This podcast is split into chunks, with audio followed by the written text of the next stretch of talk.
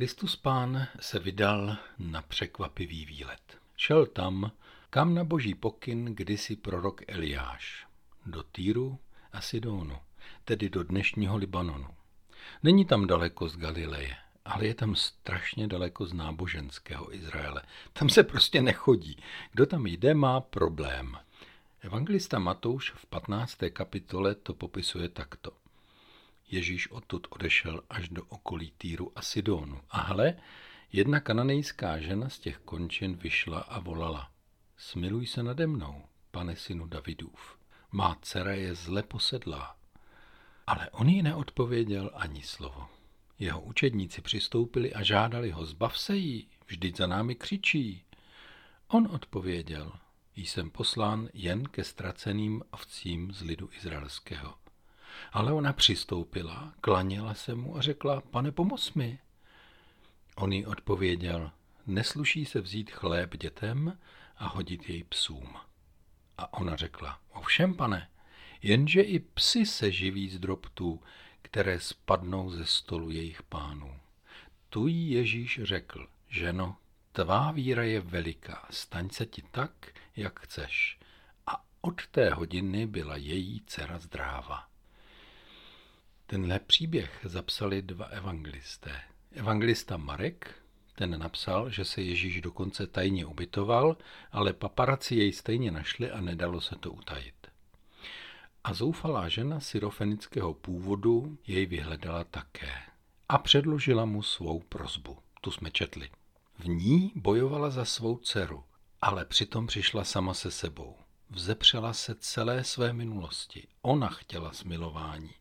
Ona se vzepřela všemu, co žilo kolem ní, svému etniku, předsudkům, strachu, obavám z cizích lidí. Sebrala všechnu odvahu a naléhala opakovaně. Jenže Ježíš mlčí. Že Ježíš mlčí, to nevadilo jen té ženě, ale i učedníkům. Ježíšovi asistenti vůbec nepochopili podstatu problému, nedohlédli na dno příběhu. Když ta žena za nimi křičí, tak jdou na Ježíše a chtějí po něm. Tak se jí zbav, vyřití, vyžení, to ona je to zlo. Ty jsi si udělal svoji halachu, svoje náboženské židovské předpisy, kašleš na zákazy a chodíš si po cestách bezbožníků. No to neposloucháš to, co je v Bibli. A teď si mlčíš, tak to nějak vyřeš. Podobně jako učedníci se může stát i nám, že použijeme nějaké tradované pravidlo a nedomyslíme, že věci mohou být ještě jinak. Třeba barbaři na hranici Evropy. S turecké ženou a do Řecka je nechtějí. A co my? No tak si to teď kluci v Řecku nějak vyřešte. Jaká je ta Ježíšova halacha? Jaké jsou ty jeho zásady? Samozřejmě nepsané. Učedníkům a pak ještě i té ženě řekne slova, za která by se dnes musel dlouho a oficiálně omlouvat. Vyjadřuje se pod úroveň lidských práv, mluvit o někom jako o psu. Vypadá to tak, že Ježíše nezajímá utrpení lidí za hranicí, když použijeme příklad, který jsem zmínil, že má Ježíš národnostně vymezeno, komu se bude věnovat a komu ne. A dnes někteří světoví lídři mluví podobně zcela vážně. Mě zajímá jen moje zem. Je tohle Ježíšova zásada? Je to jeho halacha? Tohle jsou jeho nepsaná pravidla? Kde pak? Ne. Zdá se, že přesně tohle pochopila ta žena. Volá ještě stručněji a naléhavěji. Pane, pomoz mi. Ano, pane, máš svoje meze, respektuj to. Ale v tuto chvíli já neřeším detaily, potřebuji pomoc. Tu ženu odmítání povzbuzovalo k větší naléhavosti. Ve víře v hojnost boží milosti chtěla alespoň ty zbytky. Jí by i ty zbytky pomohly. Jako fena bojuje, přece se štěňatům dává to, co spadne ze stolu. Já chci jen zbytky, mně stačí to, co byste už nepoužili, jen mikroskopické zbytky. Bojovala velice statečně. Tu jí Ježíš řekl, ženo, tvá víra je veliká, staň se ti tak, jak chceš. Jeho učení, jeho pravidla nepsaná i později psaná, jeho halacha, to je ta víra v boží milosrdenství. To je ta víra, kterou hledá a na kterou čeká. A od té hodiny byla její dcera zdráva. Žena získala zdraví a svobodu pro sebe i pro svou dceru. Podobně i apoštolé měli tentokrát psaná pravidla, podle kterých vyučovali nové křesťany. To nevymysleli oni. Ale to byli rabíni, kteří dávali ke zbožnému životu svoje pokyny. Vycházeli z biblických slov z desatera a přidávali k tomu svoje právnické výklady pro naprosto obyčejný život. Říkali tomu halacha, podle toho se chodilo, což je doslovný překlad. Podle toho se dělalo, žilo, podle toho se všechno řídilo. A to až dodnes. Příklad takového apoštolského pokynu se dá najít třeba v prvním dopise do Tesaloniky, kde je ve čtvrté kapitole takový krátký úvod. Konečně vás, bratři, prosíme a napomínáme v Pánu Ježíši, abyste vždy více prospívali v tom, co jste od nás přijali a co už také činíte. Žijte tak, abyste se líbili Bohu. Vždyť víte, které příkazy jsme vám dali od Pána Ježíše. A po tomhle úvodě detailně pokračuje. Neboť toto je vůle Boží, vaše posvěcení, aby každý z vás uměl zacházet se svojí nádobou svatě a s úctou. Z překladů můžeme chápat, že to není jenom nádoba, ale také třeba člun, nebo plachta, nebo provazový či výbava takového člunu. A co se má s tou nádobou nebo s tím člunem dít? Má se s ním zacházet ve svatosti a úctě. Tím člunem, tou nádobou je naše tělo. V případě sňatku je to samozřejmě jedno tělo s manželkou, jak překládají bratři v novém ekumenickém překladu. Ale myslíme i na ty, kteří jsou či zůstali sami. Jak mají zacházet se svým člunem? Zacházet či žít můžeme chápat jako vyjádření toho, co si naše existence zaslouží. Jak pán Ježíš jednou říká, hoden je dělník své mzdy. To je stejný výraz jako zacházet. Ano, je tu řeč o mzdě, již máme svému bytí dopřát. Stejné slovo popisuje třeba odměnu nebo nebo to, co je zatím, že někdo něco získal, třeba jako setník svoje občanství a musel dát veliké peníze, když to srovnává s apoštolem Pavlem ve skutcích apoštolů 22. A tak tedy, co máme svému člunu, trupu, své životní bárce, své nádobě dopřát? Co má mít či získat za svou odměnu? Čeho je ta naše bárka hodna? Inu svatosti. Pán Bůh tak stvořil člověka, že mu chce dopřát svatosti. A teď, podle apoštolské rady, bychom si to měli dopřát i my. Má to být akce naší vůle po té, co on projevil svoji vůli. Patří to do křestního vyučování, že apoštol Pavel klade na srdce novokřtěncům, použiju slova z dopisu Římanům, pro slabost vašeho těla to říkám po lidsku.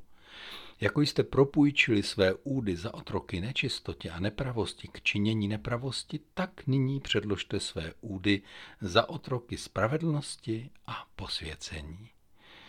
Avšak nyní, když jste byli osvobozeni od hříchu a stali se služebníky božími, máte z toho užitek, totiž posvěcení, a čeká vás život věčný. Tím se říká, že máme zrušit staré zvyky a navykat novým – jako by se řeklo, do své nádoby jste lili spoustu jedovatých věcí. Do svého člunu jste nechali naložit spoustu harampádí, vaše bárka byla nakloněna na bok a zjevně byla přetížena, vaše plachty nikdo nezašíval, vaše provazoví nikdo nerozplétal. Ano, mnoho svatých vypadá nemocně, upjatě a zaručeně nemají rádi život na zemi, chtěli by už do nebe. Úplně stejně jako pohané, kteří nedbají na svoji osobnost. Pro ty svaté je pán jen v jejich vlastním kostele. Jsou často plní vzteku, nesnášenlivosti, ale i rezignace, zcela zjevně se zanedbávají, protože nemyslí na to, jak vypadají tady, chtějí jinam. Oproti tomu plavčíci pod našimi okny, když v Děčíně se svou lodí anebo se svou vanou čekali na vyšší stav vody, tak na svých tlačných či tažných lodích šúrovali, natírali, opravovali, motali lana a řetězy, prostě udržovali svůj člun. Do svého člunu by nikdy nenaložili to, co by jej poškodilo. dají si pozor, aby nebyl přetížen. Stejně tak my máme si dopřát svatosti. Nemusíme být všude, všechno sníst a všechno vypít, ale musíme být tam, kde je Ježíš. Tak si máme dopřát svatosti. A pak máme si dopřát úcty a slávy. Do nebeského Jeruzaléma mají národy přinést svoji slávu a čest, píše zjevení Janovo. A nositeli té slávy a krásy nebudou jen králové národů, ale každý člověk. A považte, má to tam přinést odtud, ze země. Neuvěřitelné, ale je to tak. Proto svému tělu ve službě máme dopřát třeba dvojnásobnou odměnu radosti, odpočinku a potěšení. Já vím, že se to nárokuje jen pro nás duchovní, když se to čte v prvním dopisu Timotejovi, ale tím spíše to platí pro každého, kdo je Kristův. Naše životní bárka má být vystrojena se vší laskavostí a úctou, tak jako třeba ta Pavlova loď, když zvedala kotvy na cestě z Malty do Říma. To je zase ze skutku apoštolských 28. kapitoly. Mimo jiné opět je tu použito stejné slovo. Ano, dopřejme si úctu a slávu. To dobro ale není jen pro apoštoly. Tím se říká, že si nemáme ubližovat jídlem, násilím, sebepoškozováním. Nemáme žít v nenávisti ke svému tělu. A zároveň jej není třeba stále vylepšovat nějakými invazivními způsoby. Nad mnoha zákroky do naší existence je třeba postavit otazník. Člověk nemá sebou samým pohrdat pro svoje sklony, povahu, či dokonce orientaci. Nemusí si stěžovat. Má to brát jako zadání, dokonce možná charisma. Má být vděčný a vzdát Pánu Bohu slávu. Vždyť přece o to jde. Nemá zůstávat třeba v mém věku vsteklým, nečesaným a nemitým staříkem, či v mém věku zanedbanou, soběstřednou, vlezlou a stále poučující nesnesitelnou babkou a kašlat přitom na mladé. Právě pro úctu k sobě samému, protože jsme se přijali i se svým charakterem, proto všechno můžeme svobodně překračovat svoje limity a učit se to, co bychom se předtím nikdy neučili. Proč? No protože nás to nyní už neohrožuje. Také proto, že tou cestou šel náš pán. Proto nás vede stejnou cestou i svatý duch. Ježíše lidství neohrožuje. Neohrožoval jej ani Týr a Sidon, domov bájné Jezábel. Ani pomatený učednický vztek jej neohrožoval. Byl spokojen v boží náruči. A protože ženu kananejskou neohrožovalo říci si o pomoc synu Davidovu, vůbec vyslovit ta divná slova uctívačů jednoho boha, protože ji neohrožovala nebezpečná slova obsah, ale dovedla je přijmout jako příklad, a protože ani ji neohrozila temná nepřízeň učedníků, byla schopna získat zdraví pro svoji dceru. A tak půjdeme a budeme věřit i my. Milosrdný Bože, v tobě má svůj kořen nejen lidská existence, ale také lidská důstojnost. Pane Ježíši Kriste, přišel si pro Izrael. Respektujeme to spolu se ženou, ale právě s kananejskou ženou voláme z hloubky našeho světa a jeho starostí. Rozpomeň se na nás, hospodine, smiluj se nad námi. Vždyť tvé milosrdenství, které si přinesl, je tak velké, že nám i drobečky stačí. Postav nás na nohy. Zvedni ze všech pošetilostí. Podrž nás ve smutku. Dej svůj pokoj do rodinných vztahů. Nauč nás laskavě a otevřeně vyjednávat. Doveď nás do cíle věcí, které se zdají nedosažitelné. Vyveď nás za hranice všednosti, abychom se potkali s těmi, kteří tě neznají. A doveď nás společně až do svého nebeského království. Prosíme o to skrze našeho Pána Ježíše Krista, který s tebou v jednotě Ducha Svatého žije a kraluje po všechny věky věků. Amen.